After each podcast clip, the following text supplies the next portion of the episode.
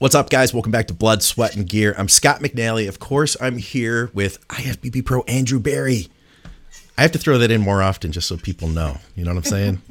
and of course, uh, not of course, we're here with our guest today, Nasty Nate Spear. In my opinion, one of the best bodybuilders in the NPC.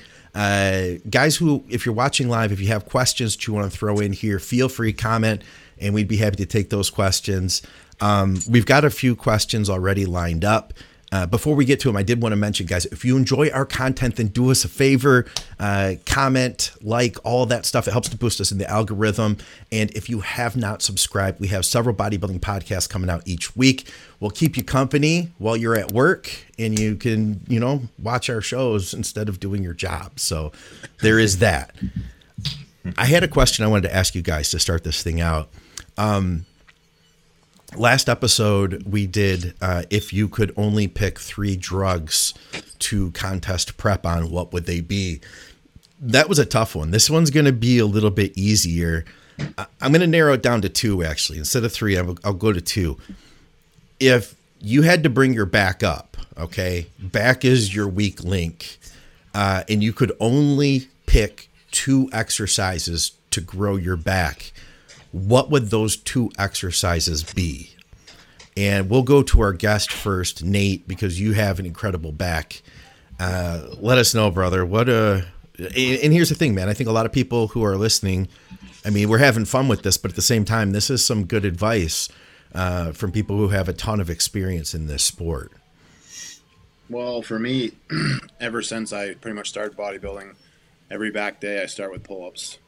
so I'm going to stay with pull-ups. You can sort of, you know, do close grip, wide grip, um, target your different area. The beauty of back is like I really think it's where your sort of elbow path ends. So there's a lot of different, you know, ways you can train a back movement. So I think that's always a good thing with back. Um, and I'm a big, big lover of uh, bent over barbell rows. Um, so that's huge for me. I think it, I can get it to target my whole back. What do you mean the elbow? I got to back you up a second. What do you mean elbow path? Well, let's say you're doing. So my next exercise would be a dumbbell row because you can sort of keep that elbow close, um, not quite bring it all the way back and target your lats really nice, or you can drive it to the side almost like a meadow row. Mm. you can sort of target that sort of upper middle back. You know what I mean? So that's sort of what I mean with like sort of your elbow path and where it ends and starts. I think you can sort of control you know, sort of what area you want to target on your back, in my hmm. opinion. So those would be your two would be barbell row and dumbbell row. Oh, two. I thought it was three because the drug yeah. one was three. Yeah, you cheat me out. I wanted to make it harder. Like, I, I figured like, like Andrew last time where you end up naming five drugs. Yeah, yeah. It's like let me give you my whole prep cycle, and uh, yeah, people get your notes out. Um, yeah. So I guess if I had to choose only two, I'd probably do pull-ups and one arm dumbbell row only huh. because I know Andrew will appreciate this. The one arm dumbbell row I can control more if I have an injury going on. Oh. the barbell row I might not be able to control if something uh, injury I wouldn't be able to work around that I guess. Yeah. So you're, saying like um, for instance if you had like a tweak in your lower back for instance like you can still yeah. support yourself with the one arm whereas the, right. the, the barbell row you're not you don't really get any of that support that's that's protecting your trunk. Right. Yeah. Yeah, you do have to be in perfect shape to pull off the barbell row. There's no question on it. I'd agree yeah. with that completely. Huh. I like those choices. How about you? Oh, you know what? Before we go to Andrew, let me ask you this. Um, so you said pull up versus pull down. Nate. That was a question. Oh, I was saying pull up, yeah. Yeah, yeah. Why pull up versus pull down? Uh, it's just something I always done, and I've always had a really good connection with. I mean, the problem with a pull up for everyone though is they're not really great at performing the pull up. I think we'll we'll throw this in there. Let's say you can do an assisted pull up too, to make it fair for everyone. I think you can also you know use if I use assisted pull up a lot, and I really find a really good connection. And um, you know, as far as contracting my lats, unfortunately, I think a lot of people perform the pull up wrong. Hmm. So I think you know you have to be sort of I don't want to call myself advanced. I guess I maybe I am, but uh, you have to be a little bit advanced to know how to perform the pull properly. Like how many times do you walk into a gym and someone's like doing I call it an arm up. yeah. I mean? yeah. sort of using like yeah. everything they can and all their might. Whereas they're moving their chest up like as like that just to get it up over the bar. Yeah, yeah, what, exactly. What do you think about for people who? Because here's one of the limiting factors. I think that pull-ups are difficult. Uh, yeah. What if a guy can only do like five pull-ups and that's it? What do you say to him? Uh, I just tell him to use a band or the assisted pull-up to give him a little bit assistance. And um, I'd rather have someone do, you know, seven or eight pull-ups that are really good contraction and control. So I think with back two, a lot of people miss out on that negative where you can sort of control the stretch. Yeah. So let's say I'm doing a pull up, I'm sort of letting the the load, you know, take over on my lat instead of just dropping it down. Right. I think it's the same thing with like a row. you know, I think you can get a lot out of that negative as far as like letting that muscle control it on the way down. Um, so same idea with the pull up. Yeah, I can see that. I like that. I, but I don't know. I find a lot of people too with pull uh, pull overs. They don't really find a good connection. I guess hmm. it could be said pull up too. So I guess you really gotta. It's hard because everyone's a little different as far as lat connection. I think that's one of the hardest muscle groups to sort of teach someone to connect with. I would agree. Um, so I think, yeah. I think a lot of people they don't take it seriously because it's a muscle you can't see. You know hmm. what I mean? Like while you're training it for the most part. So I think you know, like you know, when people first start working out earlier on in their career, what do they what do they like to hit? They like to hit chest, and biceps, like shoulders, and biceps. Yeah, you know, they'll throw some triceps into, and then once you know the older guys start giving them shit, they'll start doing legs, and they'll start taking their back a little bit more seriously. But it's just not a muscle you can see. I do think there's a component of like seeing and enhancing the connection. Uh, yeah. to the to the exercise. You yeah. know. Um, but for my two, I'm actually going to echo the um, the pull ups with Nate. Uh, but it, to be specific, I don't like to do regular pull ups. I do banded pull ups. And the reason why is that you can keep your body straight up and down versus like Nate was talking about people that cheat a lot of times or they're, you know, they're, they let their legs come forward and it almost turns into more of like a row in a sense. Oh, yeah. And they're doing whatever they can just to get a certain part of their body up to that bar.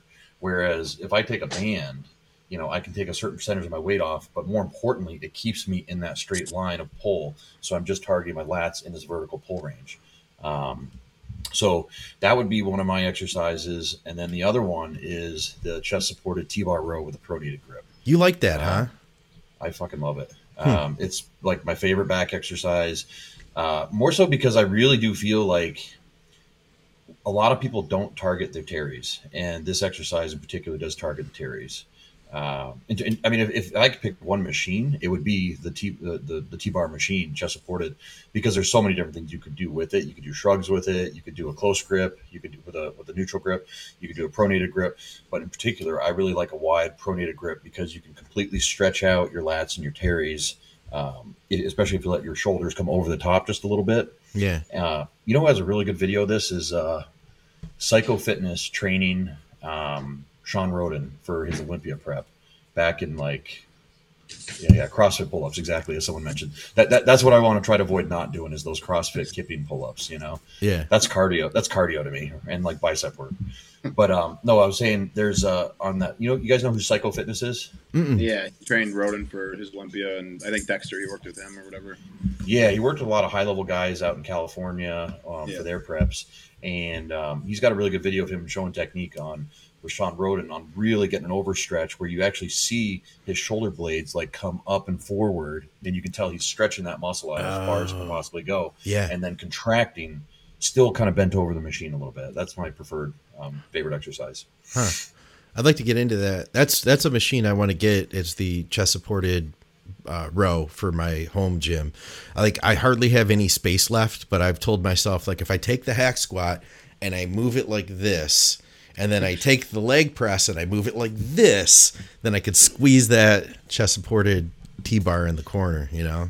Elite FTS just made this new one that we tried out last week when we were out in um, Columbus, and yeah. this thing is like the bomb. And he has all these adjustable settings where if you wanted to like, it's, it's got these rotatable grips. So you know you're not locked into just pronated or just neutral. Like if you want a semi supinated because for some instance like your shoulder or your your elbows for instance are aggravated doing something in particular yeah. you could you twist it just a little bit but then you can also change um, how far out the grips go. And okay. change how far up the grips go. So it, it can you can actually tailor it for any but any body in particular Nice. Have you, like have you actually used that Arsenal one? It's I think it's sort of similar. I've used the it's Arsenal very similar. One. Yeah. Super Yeah. heavy. Yeah, it's super heavy. Like it's not it's not an ego machine by by any stretch. Like it's it's bo- both the Arsenal and the Elite FTS one. You put like a plate on Yeah. each side, and you're like, oh wow, like Yeah. it's like four plates on another machine. You know. Yeah. I'd say so. I'm going to go with this pull down variation that I kind of discovered this past couple of years. And when I, because I'll tell you what, you know, I, I had trained back, I'd, I'd done John Meadows plans that were like back in the day when we talked about this, Andrew, not too long ago. It was in the day when he was emailing his plans and he emailed his plan to, to Shelby, like, this is what I did for back today. And then we would do that exact same back workout. And for about four years, I did those workouts of John. So it's like, you know, our programming was superb, the best you could get. But then when I looked at the results I got and compared with the guys that I trained with, I was like, I don't feel like I got as much out of that as I should have. I've been able to, thankfully, I've gone back in Facebook and I've looked at some of my old videos that I had posted from back then, and I see where I was making mistakes. And I, and I'll, I'll go to what you were saying, Nate, that uh, I feel like elbow position for me was potentially an issue at times. I see a lot of guys doing pull downs. You can't see me completely here, but like elbows are coming down, out, elbows are coming out, and you're just pulling to the very top of your chest. Uh, I, I would do that. And I also feel like I didn't get a good stretch at the top. And what I've done since is I'm I'm making allowing myself to get a complete stretch so that lat's completely stretched, and then I engage from that stretch when I begin to pull. So keeping the elbows in, then it's almost like a pull over, if that makes sense. Instead I of I think I commented on your video. I remember you posted it, and I was like, yes, like Yeah, yeah, yeah. That's right. I remember that now.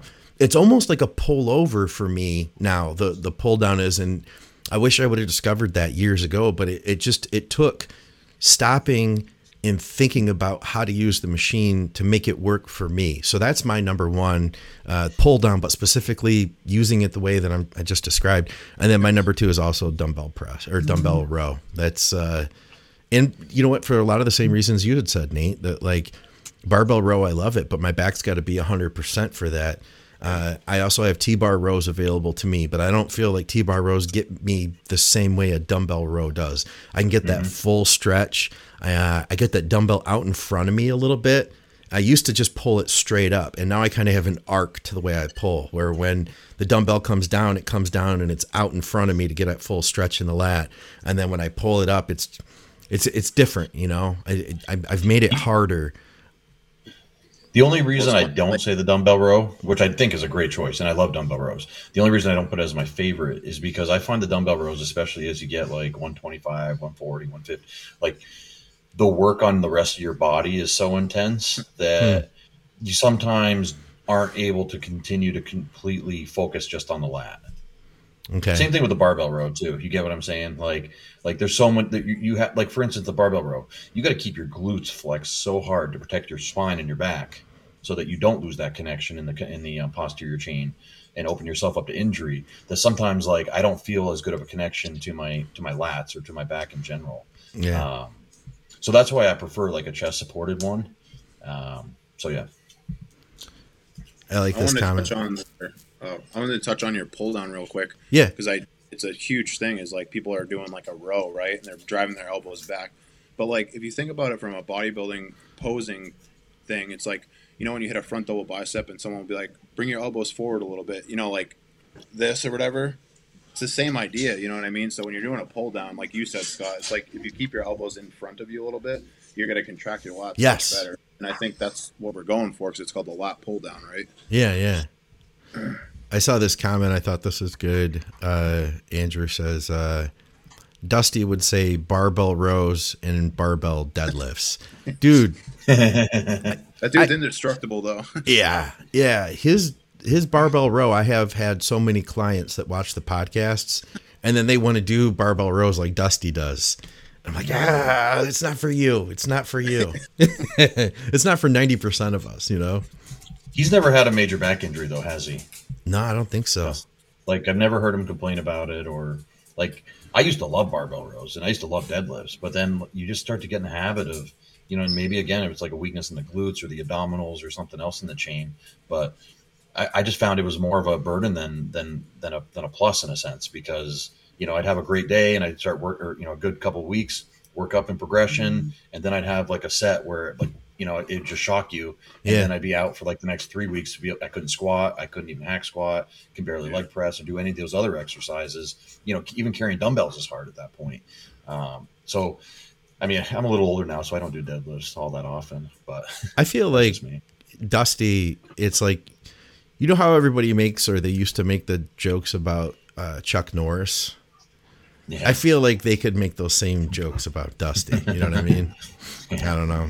It's, especially now that he's like 60 pounds up from when he got out of the hospital and it's yeah. only what, like, like what, like three months or something? Not even like two months or something like that. Yeah. It's been, yeah, going on three now, I think, or it's, it's, it's a very short period of time. Yeah. I mean, he's Either way, you say to someone, you've gained 60 pounds in three months, you think, oh, you're just a fat blob, but he still looks like a bodybuilder. Like, yeah. not as good as he did when he went in, but you know, I think like he's about there though. I think he's back up to like he. So I think 290. Yeah, 292. Yeah.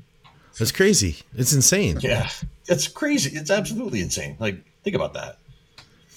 All right. I see we got a couple questions on the live feed here, so we'll jump to those.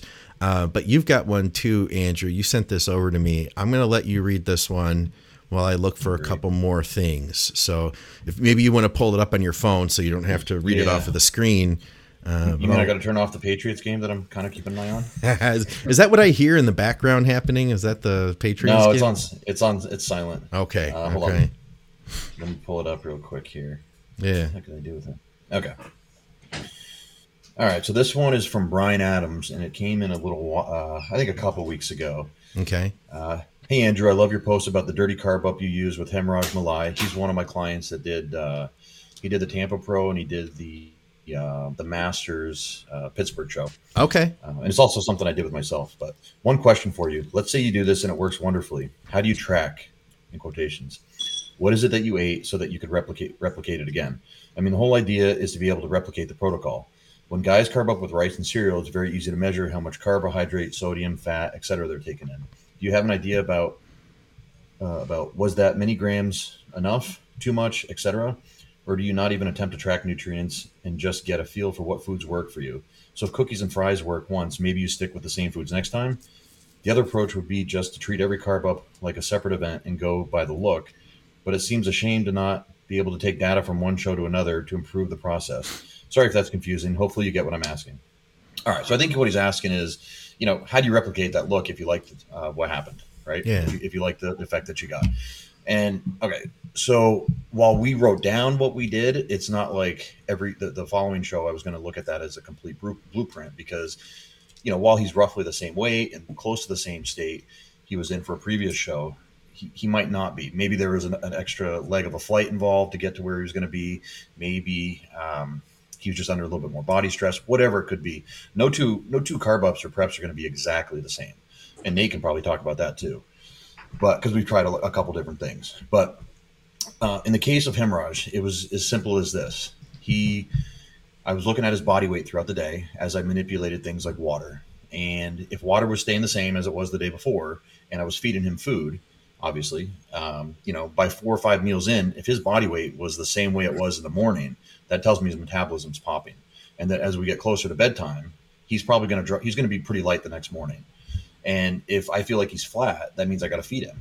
So it's really just as simple as, you know, eating a meal, waiting about an hour, having him pose. And on that second round of posing, either I'm looking at him or he's sending me pics. And I compare to the previous set of pics, or, you know, I, I basically take pics uh, uh, at, between every meal and I look at them based off the last meal and the previous meal and the previous meal. And then from there, we come up with a game plan. So for him, let's say his base meals were like five ounces of a chicken or turkey protein and, you know, 200, 250 grams of rice. I would just determine, okay, do we need to add more rice? Do we need to add rice cakes? Do we need something a little faster, a little dirtier, like a muffin? Um, and then I think at the end of the day, he was still just working right through food. I had him go and do a burger and fries.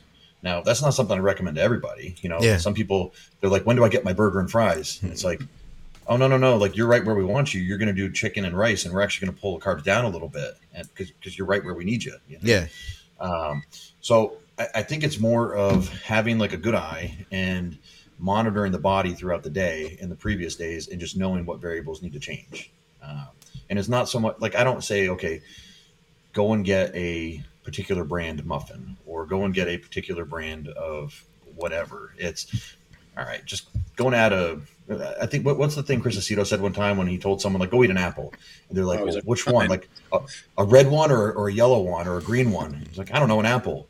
Okay, do I skin it or do I just eat the flesh? It's like just eat the fucking apple, dude. Like we'll, we'll yeah. determine afterwards. You know what I mean? So, so I, I don't think I have as complex of a process as maybe some people might think you need to have. I guess. I go with you there.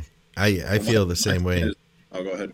Well, I was going to ask Nate, uh, how many burger and fries has Andrew given you? A lot.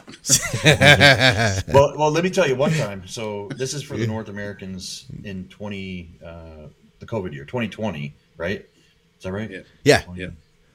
It so feels like it feels like a decade ago at this point, yeah, but it was like, literally last year. well, well, so, so we always know Nate's condition is going to be among the best. Like, of course, that's not going to change. You know, like we're going to get there but you know we knew he was going against Nick. You know, Nick's a big fucking boy. Yeah. So we had him doing his regular meals, which his regular meals are still pretty big. What was it like six to eight ounces of chicken or beef and like two yeah, cups like of rice.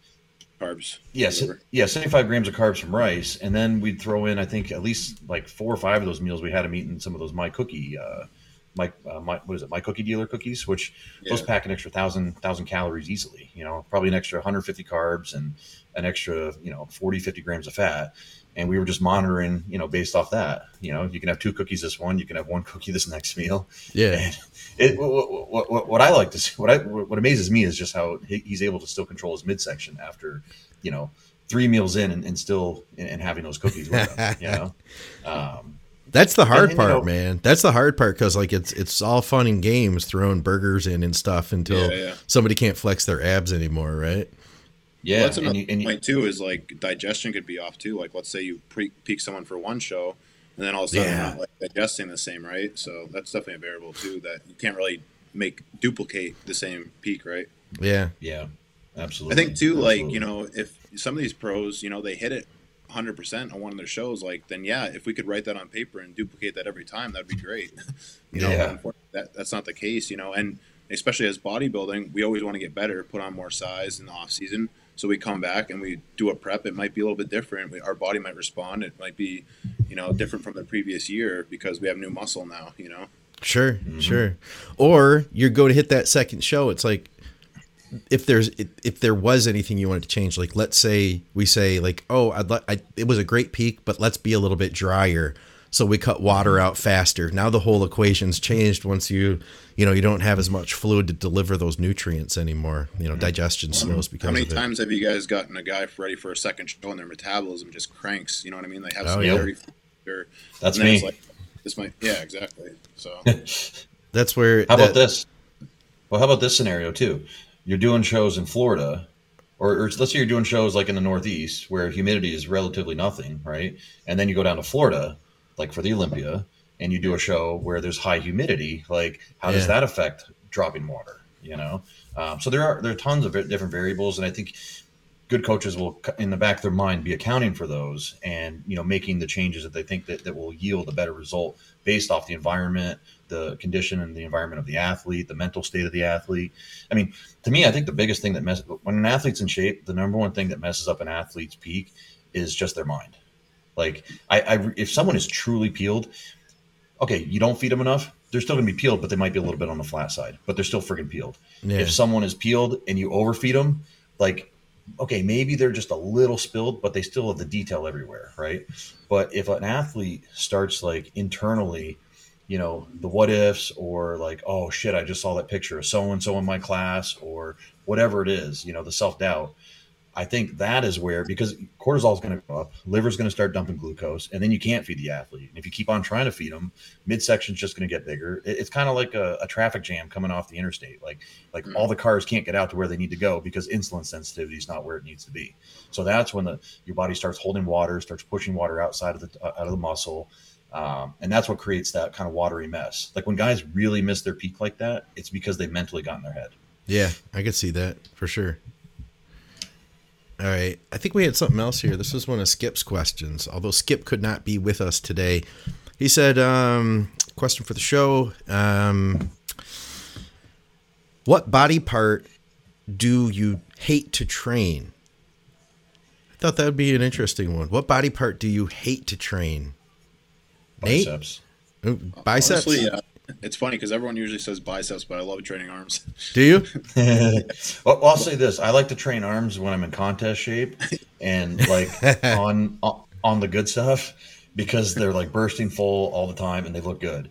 In the off season, they look yeah. flat. There's there's no like the curves and lines and everything. So it's just like ah fuck it, I don't even want to do it.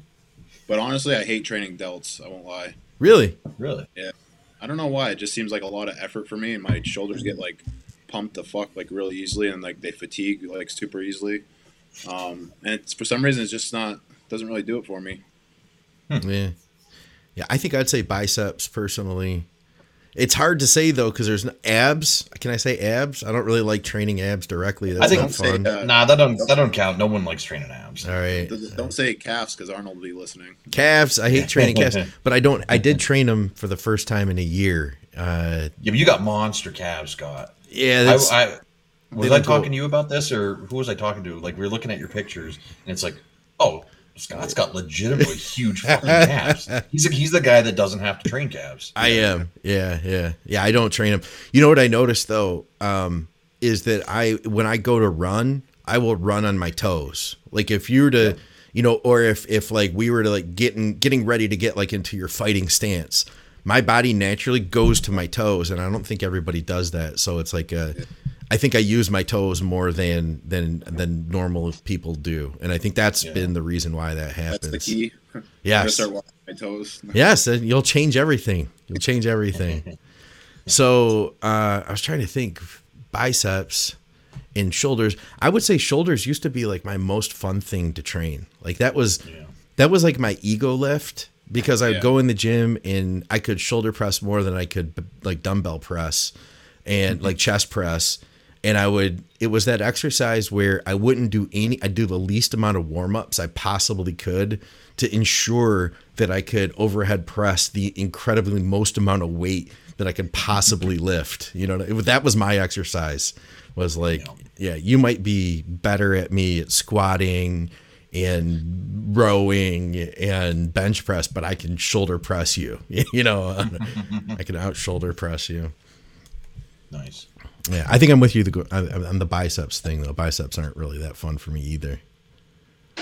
Let's see here. Okay, we got I mean, another one. in shape, you know, like two weeks before a show, it's kind of fun, but beyond that, it's an afterthought. yeah, yeah. All right. So here's one from uh, Andrew. He says, uh, "What do you think?" Oh, this is Ert from earlier. He's got another one. Let me find it. I thought it was somewhere.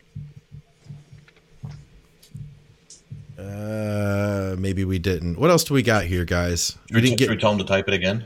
Yeah, it didn't. It's not showing up. Uh, okay, well, let's do this. Yeah, we talked about fa- your favorite um, three compounds for pre-contest. Have we ever discussed, you know, favorite three compounds for the off season? No, we didn't. We haven't done that. That's easier, okay. I think, because it's not as complicated. You know what I mean? Yeah, but maybe we have some different opinions. Yeah, yeah. You want to start us up, Nate? Yeah, sure. Um, so obviously testosterone, um, and then like some guys might shy away from it, but I mean we've always had good blood work with it. But uh, I mean Ace, I mean you can't go wrong there. Ace I mean, in the off season. Yeah. Okay. Well, well, you should you should preface this, Nate, by telling them like I mean, if you want to tell them about your blood work, and I, you know, I mentioned how some people genetically just have like superior genetics when it comes to processing compounds and and dealing with the negative side effects.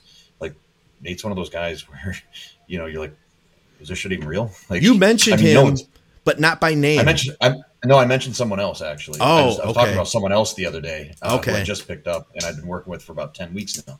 But no, so, um, but I mean, cat's out of the bag. Nate, you got good genetics, buddy. I mean, and honestly, too, I guess uh, if you get really good primo, I mean, primo is a shit. Yeah. Yeah. Yeah. All right. Oh yeah, those three. It's a good combo. I we just did a show on Test Ace not too long ago about test, te, or excuse me, Tren Ace in the Tren off season, yeah. Tren in the off season in general. Um, I was talking to Dave Crossland about it, and we were talking about you know the pros and cons of it. But I've seen some good results too. I mean, I feel like it's it's, it's hard because you almost you don't want to be. People are almost like no. right, exactly, so. exactly. Well, you just don't want to be promoting because we all know that typically for most people, tren and any of the esters of tren are going to be the most dangerous or the you know the most disadvantageous to yeah. their health.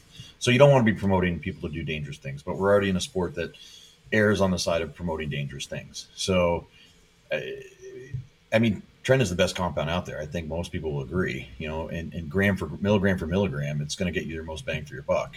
Um, but yeah, I would agree. Uh, testosterone, um, primobolan. I really like primobolan, and actually to counter, I like primobolan because of the safety side of th- uh, side effects kind of thing. Yeah. Um, I don't. I find that it's much safer and healthier for people.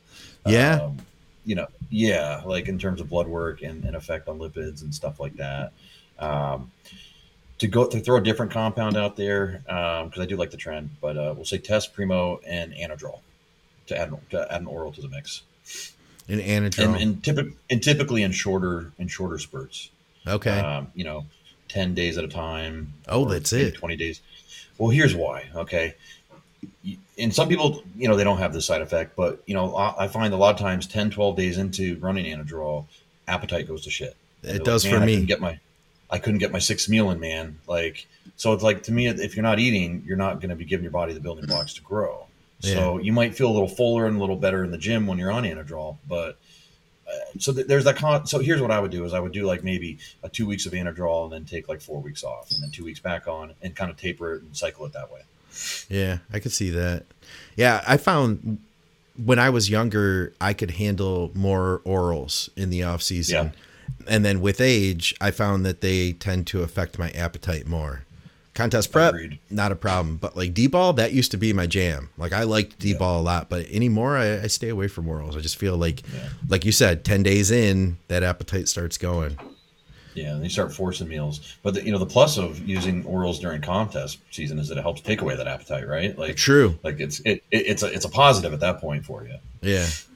Um, you guys didn't. Neither you guys mentioned uh, the heavy hitters for off season, which are usually DECA and EQ. Those are usually those are usually like the two go to compounds that everybody suggests. I'm surprised nobody said that I feel like uh, DECA or NPP makes me a little bit like on the blue side, if that makes sense. Like I get a little bit like not depressed, but I'm almost like, eh, like yeah. I don't really like. I don't know. It's the one thing that doesn't really make me feel like I don't know, like great. I guess. Great. Yeah. Yeah. Overall. Yeah, I felt that way when I I, I had ran DECA one time at, and it was at a pretty high dose too. But it was like the whole run of it, I didn't feel good. So for that reason, I've been more into EQ personally. I felt Same like, here. yeah, yeah, I've run DECA in the white ten years too. yeah, I haven't run DECA in ten years. Yeah. Now NPP, I, I feel is a little bit better than um, DECA in terms of the side effects, but even then, you know, I, I keep that much lower in the dosing it's it's easier I think to control short esters in general. You know. Yeah. Yeah. Yeah. I would yeah, we, say we talked about this too about also you know splitting your injections up into much smaller doses versus you know like back in the day guys would do like all their gear on like Sunday you know yeah would take their two cc's of test and two cc's of Deca all in one day and nothing throughout the rest of the week whereas I think yeah you're going to get a burst you know your, your, your blood levels are going to be hypersaturated. but I don't like that back end or, just that, you know, I'd rather try to keep it like this versus like, you can see like that. And then agreed, you know? Yeah. That's just me. I think side effects are better that way in general, you know, acne being one, you know, just everything really. I, I'm going to go with, uh, with EQ. I'll say my best cycle that I had had in the off season was EQ with NPP actually and uh, oh, and I get a third, so it's going to be test. I that's got to be in there. You know what I mean? You got to have yeah. test in there. Yeah. If I had a fourth, then it would be injectable D-bol. That was that doesn't affect my appetite the same way. Yeah. Yeah, yeah I stayed away from the injectable orals. Um, uh, maybe just because I get sick of injecting things before going to the gym, but right, you know, it is I, I guess also like, uh, and I could be completely wrong. I feel like those might be the more dangerous compounds that people could abuse that or use that could lead to abuse of like dyslipidemia and other things. And I could be completely wrong there. It's just something I never got into, like injectable. What's the other one? Like methyltren and injectable. Uh, we got some uh, crazy stuff out there, like pig's blood and shit. got, like, yeah, there's all these things that I'm. They're like, how much? How should I run this? And I'm like, I have no idea, dude. Like, I'm never gonna touch it, so I'm not gonna counsel you on it. If yeah. you want to try it, like, I would start really low, like 25 mgs or something, and see how you deal with it. You know. Yeah. I think some of the those like the real super like almost like the pre workout products. Yeah, I feel like they got popular as Jordan Peters and Progressive Overload got popular. Because I mean, you can lift more if you take Halo yeah. before you go to the gym. You know, you will lift more. There's no question about it. I, I do like the combo of uh, uh, test, uh, TNE, um, a little bit of Anadrol, and some um, Halotestin before your training session. That'd so be nice. I guess I, uh, yeah, I guess I was talking shit when I say I don't really like those pre-workout things, and I'm not talking long term. I'm like, let's say, let's say you got really weak legs, both muscular wise and strength wise. Yeah. And like, I might have a guy do, you know, two hours before do some injectable, um, you know, pr- probably run those two orals, and then probably do a little bit of TNE as well. But I can see it's that. not like an Yeah. I said you've been What's holding that? out on me. No, Dude, your legs are big enough. What uh, what have you guys been working on this off season? I know I've seen you pushing some really heavy weight this year, Nate. Yeah, I mean, it, it always gets hard because the bar is always like set higher, right? So yeah, it's one of the things. You know, it's like shit. Now I got to do this. you know, you're sort of always like it's a new, uh, you know, weight and stuff like that to hit. I mean, this year was a big. It was crazy. Like when I came out of the show, like my rebound, like strength wise, was ridiculous. Like mm-hmm. I can't even like now. I'm like, how did I lift that? Because like I was like incline benching 405 for like eight reps, and I'm like, I remember like, that. That's crazy. Yeah, I'm not matching that now, so I'm not really sure. And, and, the thing is that Nate always does it with weights. He, I want to point this out. He does it with weights he can do seven or eight reps with. He's not yeah. just picking a super heavy weight and risking tearing a pec with like one or two reps, like we see some guys do just for Instagram. Like those yeah. are his working sets with like you know what I mean. I think there's a that, that's a big distinction we should talk about because I see so many guys, and we know a big guy that did it last year. You know, for the gram, five plates off, and like yeah. boom, like you know, tore it. Now you know he, he was out for at least a whole year and I don't think he's ever going to look the same again. You know, yeah. I, we just see a lot of cases like that. Just take an undue risk. Well, I think that's the thing too. Is you gotta not to say that I'm anyone more special than anyone, but you gotta sort of be a little bit in tune with your body and sort of know, okay, like you know, let's say like let's take the progressive overload. Let's say I benched 405 for six, you know, and I go in there the next week. I'm not necessarily going to do 405 for seven because it might not be my week, right? So instead of forcing the issue, I think it's you know paramount that you sort of are aware of that and say, okay, this week I'm gonna maybe back off a little bit, and you know, hmm. there's still progression there down the road, you know. So I think you're saying like if you did 405 for six one week, maybe you drop to like 385 and you get like eight reps the next week. Right. That kind of what right. you're saying. Like just being like, I, I, probably can't go higher than 405, or I might not be able to do more reps, but I can take down just 10 or 15 percent mm. and get more reps and really see some progression that way too. Well, I think some people get caught up in that sort of like, okay, next week I definitely have to like beat this number, and yeah, that's a good thing because it sort of sets you uh, your expectations to a certain like way that okay, I'm, I really have to do this next time. But if you walk in the gym and you know you gotta sort of know if that you're feeling that or not, right? So mm-hmm. I think mm-hmm. sometimes people push the envelope as far as like, okay, I got to do this. You know what I mean? They're sort of set in stone as far as progressive overload goes. You know. Yeah. I could see that.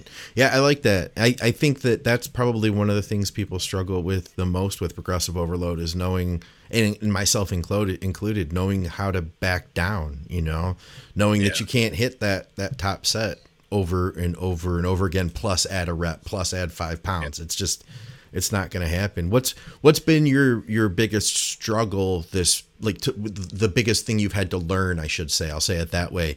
This past off season. Um, well, for me, my upper body always tends to like explode, so it's sort of like keeping those legs matched. Like ah. Andrew said, like my legs are good, but my upper body is a little bit more dominant. So it's really being aware of um, keeping a balanced physique. So I think you see that too on a lot of pros that sort of are in the same ballpark, but they don't really are mindful of like keeping the balance. You know, um, you know, like Juan Morel for an example. Not like I'm comparing myself to him, but you know, I think he has great legs, but his upper body is just so dominant. You know what I mean? So yeah, and I think that's something that can hurt someone because when judges are looking at their physique, I think they're looking at, let's say, you know, I'm 10 pounds bigger, but it's all my upper body. That might actually bring me down in placing. Mm. You know, so when the judges are looking at your physique, they're looking at, okay, is this guy complete, and is he, and you know, when you're judging against other competitors, I think that takes into account, and um, you know, you got to be mindful of that. So one of my biggest things I think was just uh, two things was after nationals was, you know, my legs weren't necessarily like small, but I think they're a little flat. okay. So here we're sort of going into it being a little more mindful of like, okay, like obviously we're going to push the conditioning, but we're almost also more aware of okay, as we get closer, you know what I mean? How the legs look and how are they holding up, um, and then also my presentation and control. So I'm really using like Nick Walker as a big motivation you know, as far as like keeping that waist in in between poses, yeah, um, in those vacuums, um, and sort of practicing a little bit further out. Whereas like I might wait till like five weeks out or something and start posing more. Um, and now just sort of, you know, being aware of, you know, in between poses more or less. Like I can hit my mandatories really good, but you know, you got people forget that you know when you're walking out and when you're walking off stage, that whole time you're being judged, right? Yeah. Yeah, I think you know you mentioned something about Nick. I think that his posing was a huge part of what made him look so good on stage. You know, he was his posing was I'd say is close to I hate to use the word perfect. You know what I mean? Because it's like we can always do better, but damn, it was freaking good. His face didn't change expression until he hit a most muscular where he did like the you know yeah, the tongue out intentionally. Or, yeah, like, yeah, yeah. Like when the excitement rose, that's when like his face changed. But like his breathing, you could not see his abdominals breathing at all. Yeah. Like, and even when they went to the third round in the confirmation, like it looked like it was his first pose of the day, you know? Yeah. Um, and it actually reminds me that, remember we were talking about Ramy last year for having that, yeah. um, that kind of poise. So, you know, both of these guys have that kind of poise on stage. It's, they might go a bunch of rounds to that would be cool, first, which would be, yeah, like that's going to be really nasty to see. That'd be cool. But yeah, I mean, another cool thing is, uh, so last year when we started prep, I want to say I was 267, and this year I started at 280 and same body composition. So nice. I mean, you never know what until it looks like what on stage. So I'm not going to make any predictions, but I mean, I think I'll definitely be a little bigger this year. We'll see how it looks once it's all put together, but that's always promising. Hell yeah. I'm excited and, to see that. You're working on your posing right now. You're working on your posing weekly, uh, right? Yep. Yep. Like you're doing posing sessions with um, John. John. Yep. Yep. Nice. Cool. All right, we got uh, we got something in the live feed here from Nathan. Kind of kind of relates to what we were talking about. He says, uh, "What's the one compound, y'all?" I always bring attention when people say y'all. I like that. What's the one compound y'all, Scott, Andrew, Nate, loved the most, prep or off season, that you loved the most, but you've realized with age the body just can't handle. Besides tren. I mean, I don't know if it's with, uh, I don't know if it's with age, but I did definitely notice like, I really like Halotestin, but um, I definitely notice like when I come off it, I'm like, it's almost like a my my air comes back. I'm like, oh wow, I was really had no patience. Oh, you're real intense for a little while there. yeah, you don't realize and you're like, oh, I'm being much nicer to the dogs now. not getting like so easily uh, frustrated. I think that's twofold though, and I'm not going to discount the effect yeah. that the compounds have on that. But I do just think, and we talked about this the other day, that like when you're in that contest prep, you're so tunnel vision, especially as you get closer and closer to being judged, that you do have this elitism of like, well, I'm doing this shit, and no one else can do it, so I don't have time for them. Or, yeah, they're not they're not on my level. You know what I mean? Like when you've already been up at four o'clock and did you know forty five or an hour cardio, and you've had your four carb free meals, and now you got your little bit of carbs for pre workout, and you're gonna have a little bit of carbs afterwards, and more cardio probably. You just don't have the patience for people that aren't on your level doing that kind of stuff. And I'm not saying that bo- what we do with bodybuilding is changing the world, or that we're like doing this super elite you know what I mean? Yeah. It's just that the mindset of the competitor gets so locked in to that day, and everything you're going to do is going to be towards that goal. Yeah. Like, think about this: if someone told you, like, it's like there's nothing you won't do, you know, to look a little bit better once you get to that certain point and you start to look good. If someone's like, well, 800 milligrams of tren is going to make you look better than 400, you're probably going to use 800 megs of tren. You know? Sure. I'm not saying I'm not. I don't think it's personally going to make you look better. I'm just going to say that. So I tried it. I can tell you 700. I can tell you 700 doesn't work better than 400. So exactly, exactly. I agree with you. I agree with you. You just produce more side effects, right? You can't sleep, and you. Can't uh, I didn't, so I can't, I can't say that either. gotcha. Gotcha. Yeah. You got to yeah. find out, right? Yeah. Yeah. I did hear about this one dude that we kind of know. Uh, oh he was using two, 200 megs of tren a day, I think, over his last month of prep. Okay, that's a lot. That's a yeah. That's a good deal. Yeah, uh, four, fourteen hundred a week. Fourteen hundred a week. Now, maybe I'm out of the loop, and maybe that's standard for some guys.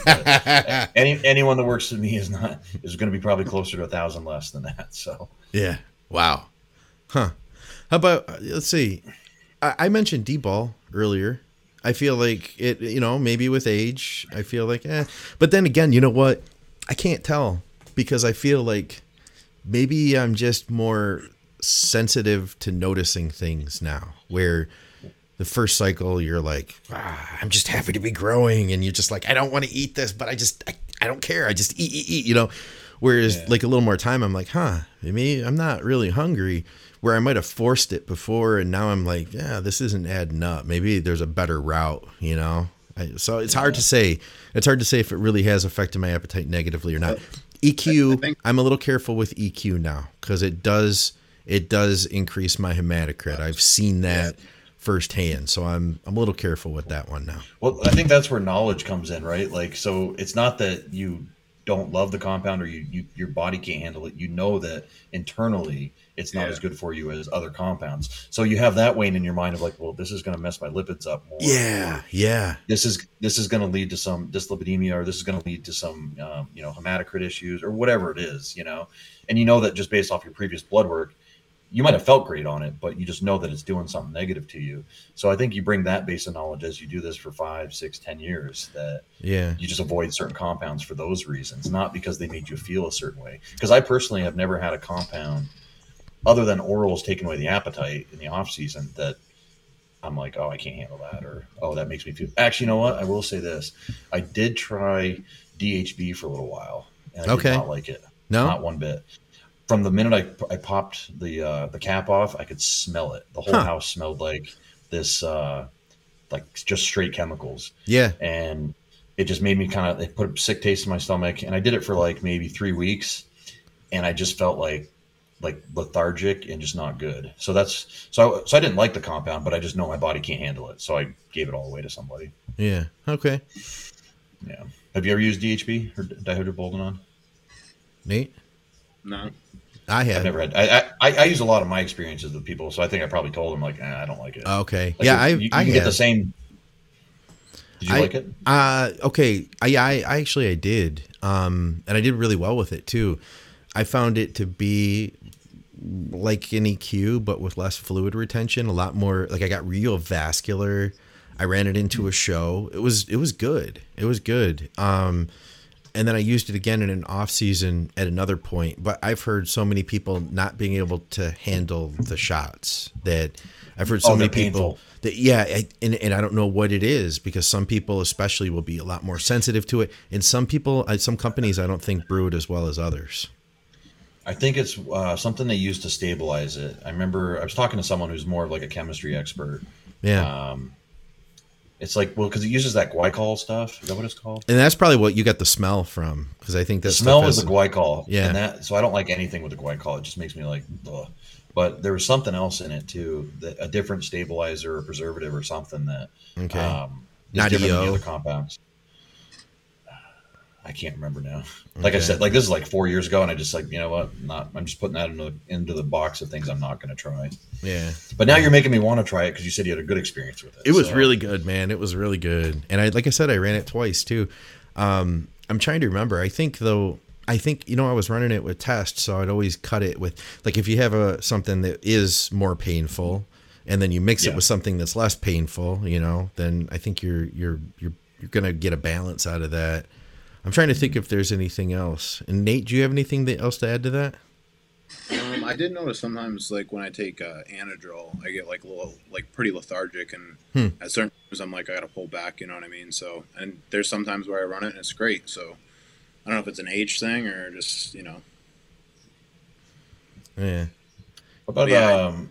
It's hard. Methyl like, one test. Uh, no, I I did try the what was it the yeah is that um that new right. stuff what is it called methyl oh, methyl. Oh, uh, yeah, what the hell is it? What's the one that's everyone on right now? I have no yeah, idea. I'm trying to, but now I want I'm to trying know. to remember now. Yeah, oh. it's. I think it's one of those. You know what? Hold on. Oh, test. Uh, is it testosterone or whatever? Or what is it? You know what I'm talking about, Scott? Is it? Are you talking about Trestolone? Trestolone, yeah, yeah. Oh yeah, yeah. Trest, tre- yeah. Yeah. What did I say? What did I call it? I called it methyl one test, didn't I? Yeah, yeah. Sorry, Trestolone. Have you ever used that? No, I did. I did. Yeah. I used it twice. I used it years, like over a decade ago, and it was super rare to find. Um, it was my second show, and I was taking 50 every other day of the acetate version. I didn't notice any real major side effects. I did notice that I was getting some bloating from it, and I we didn't know a lot about it though. It probably wasn't like the best compound to run into a contest, you know. Were but you running enough of an AI with it? Uh, I ran yeah, this is like back so back a good decade plus ago, mm-hmm. like more than a decade, we would hammer the AI so hard at the end of a show where you'd go to like one milligram of Arimidex every day, and then you'd go to like plus, you know, 0.75 Letro on top of that. Oh, really? You know, a few times a week, every other day. Uh, I will say Letro's been making a comeback. Yeah, um, I've with like new guys. Like I've seen a couple young guys plans, and um, they're running like a milligram of Letro a day on top of either Aromasin or Arimidex into a into and, a show. Into a show. Okay. And I think it's an effort to try to like make them seem like they're drier than they are because like they're not the people I'm thinking of they weren't in great condition yeah. um, at the time they started it. It wouldn't have been my go-to uh, to kill your estrogen at that point though. Um, yeah. and just like I think I took it once like years ago because someone gave me some prescription stuff. And like within two days i'm like i don't like how i feel on this. So so that's another compound i put in the list of we, we keep talking about compounds. I'll come up with a whole list actually now that i'm yeah right But I did use uh, I did use Trestolone, uh, the long acting version, this past year. So I was on that run, doing really good with strength, building, building, building, and I got to be the strongest I've ever been. And then I added in literally just 100 milligrams per week of Trestolone, and it started making me feel dark. Like it started negatively affecting my mood because everything was going good. There was like everything was smooth training was great, nutrition was like real consistent, mood was just you know normal, nothing to like notice. But then I started feeling like darker, and like my training started getting darker, and it it just turned into like this. I could tell it was affecting my mood, so I stopped taking it, and it it had a longer term effect. Like I could tell. Oh, by the way, I started getting like uh, some nipple sensitivity, so I started yep. increasing the AI. I think I was running like 600 tests with it, and um, I had to keep driving it up, driving up the AI. I think I was at like a milligram every other day. And then finally, I was like, after about five weeks of it, I was like, yeah, I think I'm getting off of this stuff. But I did get really strong on it.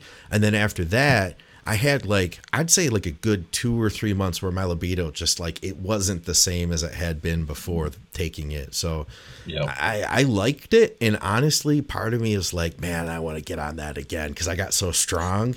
But yeah, I don't know. I don't know. Yeah, that's the thing. When you get older, you got to weigh those costs and you know, you know, the, the cost and benefit of adding some of these compounds in, like you being a jerk and not having libido, and putting on, you know, some of your strongest muscle that you can put on. Right. You know what I mean? Like, what's the trade off? You know, maybe it works out well for you when you're stuck down in Michigan. Yeah. And, your lovely, lovely girlfriend is stuck in Canada. Right. It doesn't maybe matter. Now's the time to run it. You know. Yeah. Yeah. Well, no, I'm here now. I'm here, but yeah. But now you're, but, but now you're up there. So. Yeah. Yeah, I would say, um, you know what I, I, think, Andrew, too, when you're talking about like lab work, um, that if you uh, if you just are like you're running your first cycle, you're early on, you're like, yeah, I don't care if this is gonna affect me. I don't care if it'll, you know, mess up my lipids because it's just this one time, you know. But when you've been doing it for five years, seven years, that's when I think those those health things start to add up because then you're like, hey, you know what, I, I got to start and you know thinking about my health a little bit more. So I can see kind of kind of echoing what you were saying earlier, where that's where it starts making a difference. If you're if it's your first cycle, you're like, ah, I don't care, it's just a one time thing, you know. Well, like to, to echo that, oh, go ahead. I was just gonna say for myself, it was like almost like what you don't know what you don't know. So when you're mm. starting out, like unaware, and it's almost like better. And the more you become aware, you're like hypersensitive of this stuff because you're like, oh, is this happening? Or you know what I mean? Like, because you yeah. you just know more, you know. Yeah. But yeah, I was going to echo your point, Scott, about because you know when you get like a young guy who is pretty good, he does well at some of his shows early on, and I'm talking like 19, 20. He's like, okay, I want to turn into a freak. I want to be like Nick Walker. Like, you tell me exactly what to take, I'll take it. And you tell him like, look, man, like, or they're and the other thing is they're like, I'm ready to quit my job. I'm going to dedicate mm. everything to this. And you're like, guy, listen, like, I know it's hard to see it right now, but you are going to want a life after bodybuilding, or yeah. even a life with with bodybuilding. You know, even better. And yeah, you know, like like, and, and it's totally possible to do. Like, you don't have to kill yourself in the quest to get huge.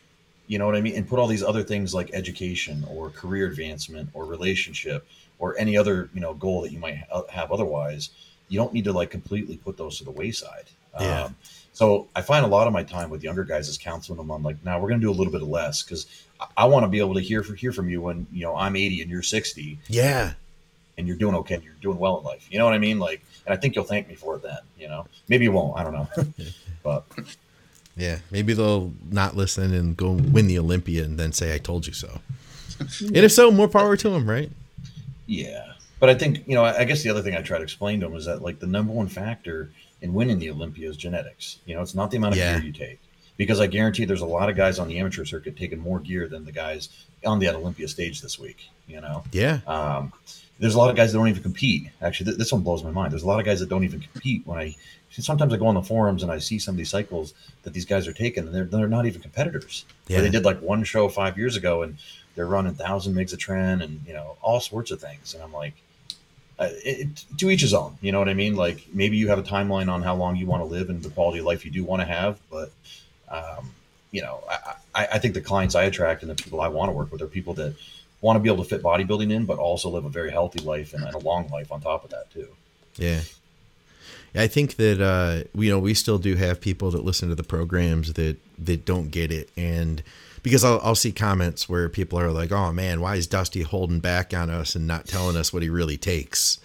You know, and yeah. it's like there there is a cold hard reality to it that there can you know and, and i'm going to use nate as an example i mean nate you you are a hard worker and that's the first thing that i think of when i see you but at the same time you definitely have some gifts on your side too that i mean there's there's no ifs ands or buts about it because if it was just a game of hard work, then everybody would be at the Olymp. Not everybody, but everybody who worked yeah. hard would be there. You know, and I can tell you that a lot of us haven't made it that far. Yeah.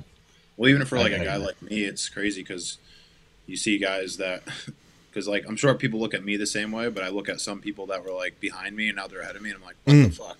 Yeah. Like we were talking about, like Brett Wilkin, like yeah, he mm. works his ass, but like the guy was a classic competitor, like two years ago. Now he blows by me. I'm like, what the hell? Yeah, yeah. He's a great example of, of bodybuilding you know, isn't fair. Yeah, no. well, well that, that's that's my point about genetics because let's say I, I, would say Nate and Brett work equally as hard. They both hit their training sessions like it's the last one. They both, you know, probably take appropriate and normal levels of compounds. Uh, they both eat their six, seven meals a day. Don't skip out on that shit. Genetics are the only other factor there. You know what I mean? It's yeah. it's the, why one person can blow past someone else and look just a little bit better on stage, have a little bit of a smaller waist, wider shoulders, whatever the hell it might be. Put on muscle tissue faster, stay healthier to be able to stay in the game longer. I mean, pick a factor, but genetics rule everything. There's a reason why I'm not in the NBA or you know on a professional soccer field or you know, any of those other factors either. So, yeah, I think though that there's an attitude of um, if you if you if you say that you're telling somebody not to try that's it, it, gets mistaken as like well well then why even try then you're you're a hater your your mm-hmm. negativity because you're telling me that I can't do this. And I and I, I know that that what you're saying is the opposite of that. It's just a matter of I think knowing your place and enjoying the process and being able to enjoy bodybuilding at the level you're capable of it, you know, whatever that level may be. Well, I think back to like guys that did have excellent genetics. Like, think of like Trey Brewer or Chris Cook, you know, yeah. back in the early 2000s. Guys that had all the genetics in the world, blew past their competition, turned pro within a year or two, and probably could have had really good careers as pros. But, you know, and so genetically, they're right up there at the top. But, you know, maybe because it came so easy for them, they, you know, kind of lost interest in it. Yeah. Maybe other factors in life caught up to them because they put them, you know, neglected them on their quest in that one or two years where they were putting on all that size. Um, yeah, no, I, I just think you can totally. Eh, eh, my model has always been, you know, like John Meadows. He was a businessman, a family man, um, and he was able to make bodybuilding work and turn it into a, several businesses for him at the same time. Obviously, you know, I look at guys like him, you know, Scott Stevenson, um, you know, Skip, guys that like turned that took a hobby bodybuilding, an interest in a hobby, and turned it into a career, but also were able to have families, pursue educational opportunities, and still be alive and kicking here, you know, at 45 and, and doing well. You know? Hell yeah. Yeah. So, I, I look at that too. I like that. All right. Well, we haven't told people on this installment, guys, if you, uh, if you don't follow Nate Spear or you think you follow Nate Spear, you might might not be following the real Nate Spear anymore because Nate got hacked what is what is your new uh, Instagram, Nate? Uh, it's at nasty Nate Spear. Okay. So, so for anybody who's watching this, um, you're obviously if you've made it this far, you are one of our hardcore OG fans. So we appreciate you guys listening, and uh, I know that you want to go out and follow Nate and and follow him in his prep, follow him in his training, and all of that. Um, Bodyberry, bodyberry.com. Mm-hmm. I made a joke, Nate, because Andrew posted a uh, he posted a picture. He showed us a picture one day, and I got this really dirty look from him, and I'm going to talk about it. He posted a picture from like his first show, and I was like, "Oh, that's when you were barely swole." Yeah. and then you change your name to Barry Swole. I swear to God, I saw like lasers coming out of his eyes when I said that. I was like, I thought that was pretty good. Well, so imagine how I felt when I first started posting my pictures on the forums and like you know well, the comments I, love, I, would get. I love your story about the swimmer on the forums. Yeah, they're like, "Oh, you look good, kid. When's your next swim meet?" and I mean, like in a minute, I was like, fuck this guy, you know. But I'm like, yeah, you know what? He's right. I'm a, I'm a tall, lanky, 190 pound bodybuilder at 6'2". I need to get up to 240, 250, you know. So oh, yeah. maybe those comments are what, yeah, maybe, maybe those comments are what really helped fuel me, you know. Well, I think I was like always good, very self motivated, but I do think you know maybe a little bit of that healthy jabbing definitely helps, you know. I, I think a good take home actually is for any of the listeners is I just found this out. I sort of knew, but Andrew was on another podcast telling a story, and it's really cool because after that show, correct me if I'm wrong, but he took a solid eight years off to put on that stage weight, and he was determined, I'm going to come back a super heavyweight. And not many people can take eight years off and you know dedicate that and then return to the stage as the super heavyweight like they wanted to and the correct amount of time. You know what I mean? They didn't rush the process, and they he took his time. You know? Yeah. I mean, I, I, understood that, like, I wanted to be competitive and that, you know, not just compete for fun and, and that yeah. I can still bodybuild for myself and mm. go through the motions and do the training, the eating, and diet down to get to see what it looked like every several years. But to be competitive on stage, I knew I needed to be. You you can't be a six two, you know, two hundred to two twenty pound bodybuilder and, and, expect to have some type of success on a on an NPC stage. And um, now, you know, I will tell you this though. Like I think with all those time, all that time that I took to, um, you know, took off from competing you know, I think I can help other people maybe avoid some of the mistakes I made that took it that, that made me take eight years sure. to to do that. You know what I mean? Yeah. Um, so, yeah, I think there's a lot of experience that I gained in that time period for sure. Barry Swole sounds like the name of a buff Care Bear. I'll take that, Andrew. So Andrew you. says, and then Nick chimes in and says, "Yeah, Care Care Bear Care Barry Swole." So everybody's giving Andrew shit now. I think I opened that floodgate. I, I, don't know if it's shit. I think it's more compliments, right, guys? well, we appreciate you guys watching the live feed, and uh, Nate, we appreciate you hanging with us, man. This has been a lot of fun. Of course, my pleasure. All right, guys, go check everybody out. As I said, uh, check out Nasty Nate Spear. Go to bodyberry.com. You can reach me at mcnallydiets at gmail.com. Uh, of course, if you're here, you probably already have subscribed, but if you haven't, then do us a favor uh, subscribe at our YouTube, like, comments, all that stuff helps to boost us in the algorithm. And further, if you want to ask questions on the YouTube, we will take them on the next show. We appreciate you guys, and we'll see you soon.